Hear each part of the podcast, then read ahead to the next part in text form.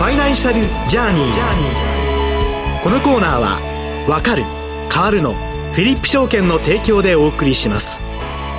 Your Partner in Finance ここからはフィリップ証券常務執行役員投資銀行本部長でいらっしゃいます脇本源一さんとともにお送りしてまいります。スタジオにお越しいただきました。脇本さんおはようございます。おはようございます。よろしくお願いいたします、はいえさて、今回は、上場維持基準に適合していない企業の今後というテーマでお話を伺ってまいりますけれども、えー、脇本さん、東証の市場再編から1年半以上経過しておりますが、はい、足元では上場維持基準に適合していない企業は今後どうなるのかなどの課題などがね、話題に上がってきています。はい、そうですね。ね早速ですが、はい、脇本さん、この上場維持基準に適合していない企業というのは、今後どのような選択肢があるのか、お聞かせいただけますでしょうか？はい。えー、まずですね、その、どの上場維持基準に適合していないのかということが問題になると思います。はい、えプライムとスタンダードの上場維持基準、え未達ですね、この未達企業の大部分は、流通株時価総額という基準が未達なんですね。はい、まあ、ちなみに次にはですね、流通株比率という基準があって、これの未達企業が続きます。はい。で、えー、そういった上場維持基準を未達の企業たちはですね、今後上場を維持しようとして、はい、まあ、様々な努力をする企業と、うん、えー、まあ、上場を諦めてですね、別の道を選択するという企業に分かれていきます。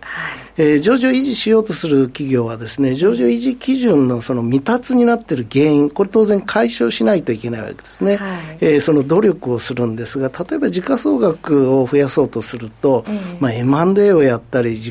新規事業を行ったりして、まあ、企業の価値を向上させようとしたり、えー、株主優待を発表したり、増配したりして、こう株価を上げて、まあ、時価総額を上げよう。こんな努力をするんですが、まあ、実はそれらがですね、うまくいってない企業も多く存在しています。確かにプライム上場を続ける企業にとっては、今後さらにさまざまな要請が増えますよね。そうなんです。えー、例えば英文開示が義務化されるとかですね、はい、それから高いガバナンスも求められます。そうすると、それらにかかるコストと手間を考えるとですね、えー、えー、まあ、このまま上場を続けていいのかと。うんえ上場を続けてもですね、その株価、まあ、すなわち時価総額などのその維持基準常に気にしなくてはいけないんですね。まあ、そういった、えー、経営をずっと続けるのがいいのか、ブランドメリットに見合うのか、そんなこともまあ考えなきゃいけないなと思いますね。すねまた、上場とは別の道を選ぶ企業っていうのはどうなるんでしょうか？はい。えー、例えばまあ他社から TOB、まあ、買収を受ける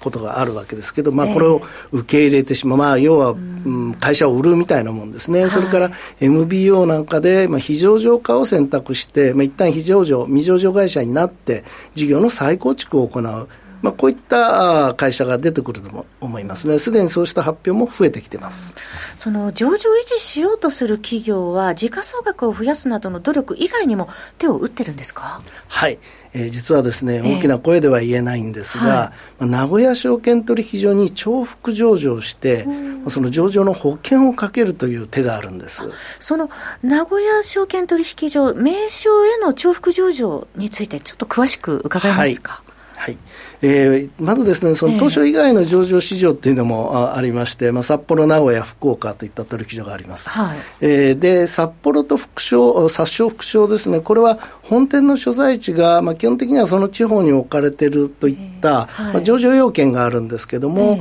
実は名称さんはですね、エリア規定がないので、全国どこの会社でも上場ができます。はいで、さらにですね、上場の基準、それから維持する基準、これも東証よりは緩いので、重複上場がしやすいんですね。そういうことなんですね。はい。で、まあ、もしですね、今後、その東証上場の基準を維持できなくなって、、はい、えー、まあ、要は上場廃止に向かうことがあっても、名称上場は、まあ、おそらく維持されるわけですね。はい、そうすれば、まあ、完全な上場廃止、すなわち未上場企業になってしまう。これは避けることができるんです。なので、まあ、名称へですね、実は重複上場を発表した会社は、安心感から株価が上昇する傾向にあるんですね。はい。で、まあ、実はこういった会社ですね、その重複上場することに関して、えー、えー、東証上場廃止になった時の保険として上場してるんですなんていうのは、えー、一言も当然言ってないです。はい、ただ、まあ、実はその会社の中身を見るとですね、これちょっと東証上場、維持をするのは厳しいかなっていうのがまあ見えてくるんで、うん、えー、えー、私はそこはあ東証上場廃止の時のための保険の上場だというふうに見てます。そしてまあ今後こういった会社はですね、おそらく増えてくると思います。はいただ、まあ、個人的にはですね、東証上場企業であっても、名称上場企業であっても、まあ、その取引する場所、取引所が違うだけなんで、まあ、企業内容は一緒ですから、はい、まあ、そういう意味では、名称で上場が維持できてれば、それはそれで素晴らしいんじゃないかと思ってます名称はそうした動きって捉えてるんでしょうか？はい、もちろんです。名称もそういった動きを、まあ、あ私は歓迎しているというふうには思ってます、まあ、取引所間の競争もあってですね、えー、いい会社をたくさん取り込みたいわけですからね。はいはい、まあ、企業としても名称上場が維持されている間に企業価値を上げて再び投資を目指すという道もありますよね。そうですね。はい、最後にプライム、スタンダード、グロース各市場上場廃止になることが決定してしまうとその後どのような道が考えられるかについても伺えますでしょうか。はい、わかりました。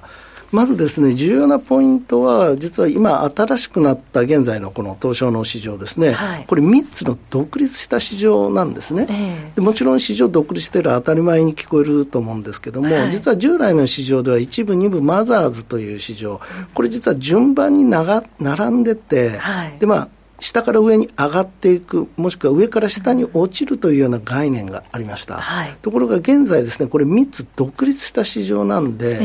えー、市場を変えるときはこう、自動的に行くとかではなくて、再受験っていう考え方なんですね。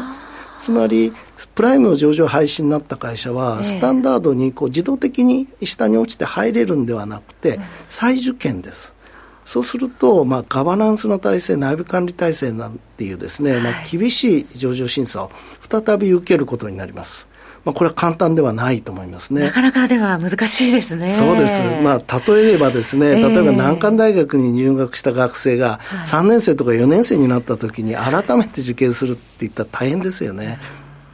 はい。で、えー、スタンダードをじゃあ上場廃止になった会社がじゃあグロースに行けるかっていうと、これ成長性を求められますんで、これなかなか難しいな。グロースを廃止になった会社、今度じゃあスタンダードに行けるかっていうと、今度規模が足んないよね。っていうことで、まあ実は、えー、再受験難しいと思います。そうすると結局上場廃止になっていくのかなと。そんなふうに思います。まあ、今後、具体的なアクションを起こしていく企業、増えていくでしょうから、まあ、個人化の投資家の方々、それぞれの企業の動きに着目しておくっていうことも、銘柄選別する上でも重要になってくるでしょうね。そうですね。はい。今後、注目が必要です。はい。はい、えー、今日は上場維持基準に適合していない企業の今後というテーマで、詳しく脇本さんにお話を伺ってまいりました。脇本さん、どうもありがとうございました。はい、ありがとうございました。それではここでフィリップ証券からのお知らせです。フィリップ証券ではお客様第一主義、ネット取引が苦手なお客様には営業スタッフによる対面でのお取引が可能です。日本株や米国株はもちろん、シンガポール株などのアジア株式、外債や死亡投資など幅広い金融商品を取り扱っています。どれを選んだらいいかわからないという方にもお客様からしっかりとお話を伺いながら、経験豊富な営業スタッフが資産運用のみならず、相続手続きなどお客様のライフステージに寄り添った商品をご紹介します。また、すでにお取引に慣れている方には、投資の判断に役立つホットなマーケット情報をお伝えし、お客様のお考えやご意向に添える証券会社を目指しています。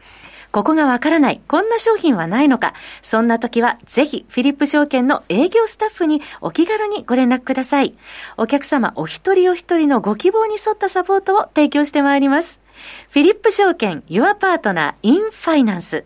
当社が取り扱う商品等には価格変動等により元本損失、元本超過損が生じる恐れがあります。投資にあたっては契約締結前交付書面等を必ずお読みください。フィリップ証券株式会社、金融商品取引業者関東財務局長金賞第127号。以上、フィリップ証券からのお知らせでした。お知らせの後はもうお一方ゲストをお迎えしてお送りします。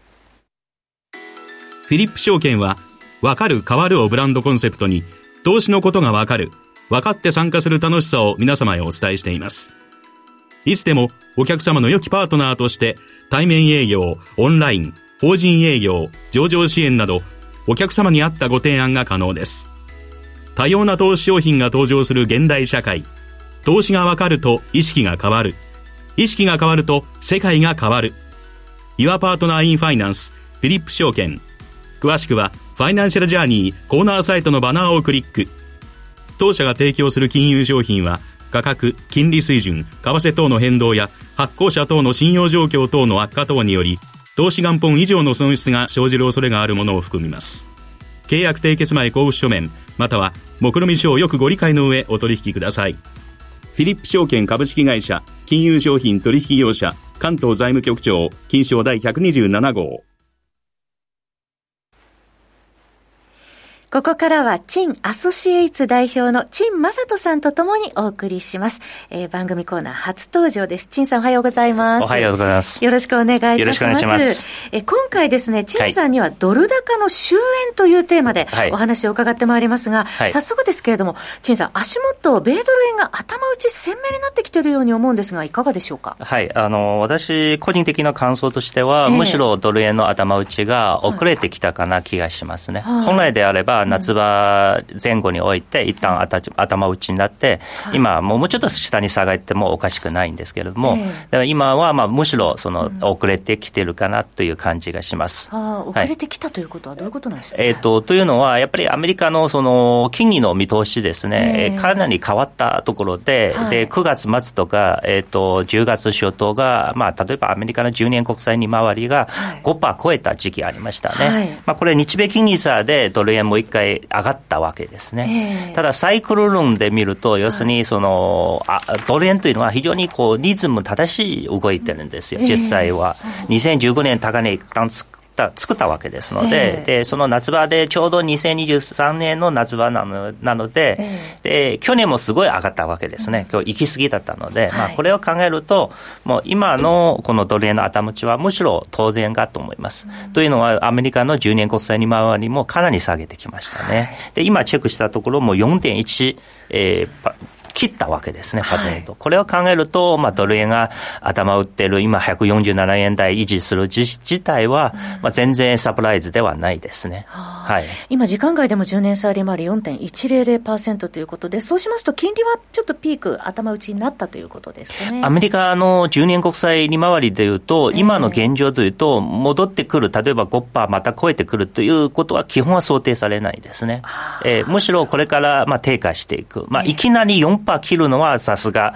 行き過ぎかもしれないんですけれども、えー、なかなか、あの、この夏場、まあ、9月、10月初頭の、この、この急騰がないですね。え多分7月夏場の後半から急騰してきたので、この急騰はやはり、えー、異常であったということは、まあ、理解していただきたいんですね。はい。はい、あの、ドル指数に関して見てみるとどうでしょうかね？はい、そうですね。ドル指数も非常に重要です。結局、まあ、ドル円も、あの、ドル、対ドルですので、はい、ドル全体の状況でいうと、もう去年頭打って、えー、確かにこの夏場の7月の末から急騰してきたんですけども、連続12週間の上昇あったんですね、ドル指数でいうと。えー、ただこれでも、去年の高値からの下落幅見ると、半分しか取れ取れてないんです。戻ってない。で、今また戻ってきて、落ちてきたので、えー、まあ、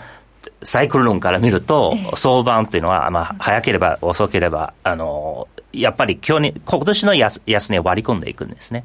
今年の安値ドル指数というと99円、99ドル台ですので、えー、まあこれは年内割るのはないと思いますけれども、はい、来年、まあ春ぐらいは割るじゃないかなと思ってます。はい。はい、そういう感じで見ていくと、まあドル円がやはり、えー、頭重いようにももうちょっと来年は下げていくんですね。はい。そうですか。そうすると年内に関して言いますと、ドル円どのあたりの水準をお考えでしょうか？年内は、あの、どちらというと年内私はそんなにこう、なんというかな、ドル急落というイメージは持ってないですね。うん、えー、今のこの4.1%切ったアメリカの10年国債利回りも、はい、まあ、少し落ち着いてくるじゃないかなと思います。そうなると、一般論としては144円台じゃないですかね。144円台のみなんですね。と、はい、ど、まるのではないかということですね。そうですね。はい。そうすると本格的な円高はまだ先っていうことでしょうか？そうですね。今は円高円高と言われるんですけども、はい、あの、私はそういうイメージは持ってないですね。為替すぎたドルの修正という段階です。円高の段階に、えー、入っていくとという、まあ、条件とは何かというと、はい、やはりユーロ円とかポンド円とか、えー、そういったクロス円もあの円高の方向に、まあ、シフトしないといけないですね。はい、クロス円はどうでしょうか、まあ、ここね、あの、クロス円は私はちょっと目先は下げすぎじゃないかなと思います。もう一回ユーロ円とかポンド円が高値トライしていくという可能性が極めて高いんですね。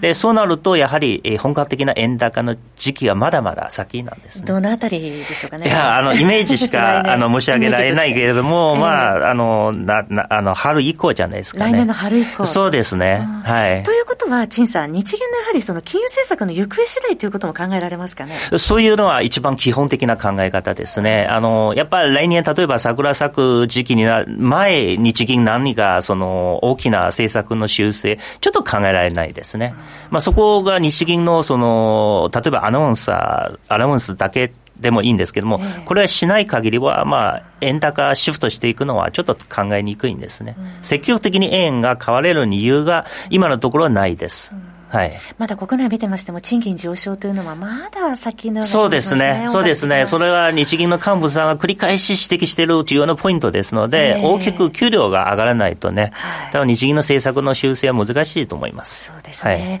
またアメリカの景気、経済に関してもちょっと気になるところですが、いかがでしょうか、陳さん。え私はにアメリカの経済は、あの対する予測はゴロゴロ変わる ということは基本と思ってますので、経済指標とか雇用も、そうですね、特にそのアメリカのその利下げ、利上げという観測ですね。えー、この辺が何とも言えないけれども、まあ、スワ金利スワップマーケットの値段を見ると、はい、えっ、ー、と、夏場まではアメリカは2回くらいの利下げあるということを織り込んでるわけですよ。はい、ただこれが、あの、楽観しすぎたという指摘もあったんですね。あるんですね。はい、まあその辺が多分だいぶ流動性が高いですので、今は何とも言えないですね。はい、まさにその来週12の12日から13日、FOMC 最後、年内最後の開催ということで、もうドットチャートも出てきますけどもね。そうですね、そうですね、えー、その声明文を見てから、あの、マーケットを織り込んでいくしかないですね。はい。まあ、それを見てからっていうところですかね。まあ、でも利上げはないというのは、はっきりしてきてるっていうことですね。まあ、その辺は多分問題ないと思います。はい、ああと、その来年早期、そのアメリカリセッションに入るような交代はないと思います。えーはい、リセッションに入る交代はないという、ね、ない、そうですね。はい。で、ソフトランディングで。まあ、今のシナリオとしてはソフトランディングは一番有力視されるではないかなと思ってます。はい。はい、そうすると、まあ、先ほどおっしゃっていたクロス円に関しても、じゃちょっと調整後に上がるかもしれないクロス円の上がりのこの根拠というのは、えー、やっぱりドル指数は下がるので、はい、まあ、結局ユーロ、ポンド買われてる、はい、そしてドル円の下落幅限定的であれば、えー、まあ、クロス円が上昇というロジックですね。まあ、このロジックは当面維持されるかなと思います。はいはい、まあ、ドル円に関しては年内144円あたりということで、やはり先ほどから陳さんの話を伺っていますと、ドル円はサイクルが大事ということでしょうそうですね、内部構造は大事で、まあ、これは人間と同じな生まれたあの運命ありますので、まあ、これなかなか修正できないんですよ。はい、はい そのあたりのサイクル理論というものを、陳さんは重視されているっていう、ね、そうですね、私の経験から見ると、結構こう、あってはまるんですので、今のところはやっぱり、えー、維持していきたいんですね、はい、はい、そのあたりもまた今度ご出演いただいたときに、ぜひお聞かせいただければと思います。ま、お願いします。陳さんどうもありがとうございました。えー、今回はフィリップ証券常務執行役員投資銀行本部長脇本源一さんそして陳アソシエイツ代表の陳正人さんとともにお送りしました。お二方ともどうもありがとうございました。ありがとうございました。ファイナンシャルジャーニー。このコーナーは「わかる変わるの」フィリップ証券の提供でお送りしました。Your Partner in Finance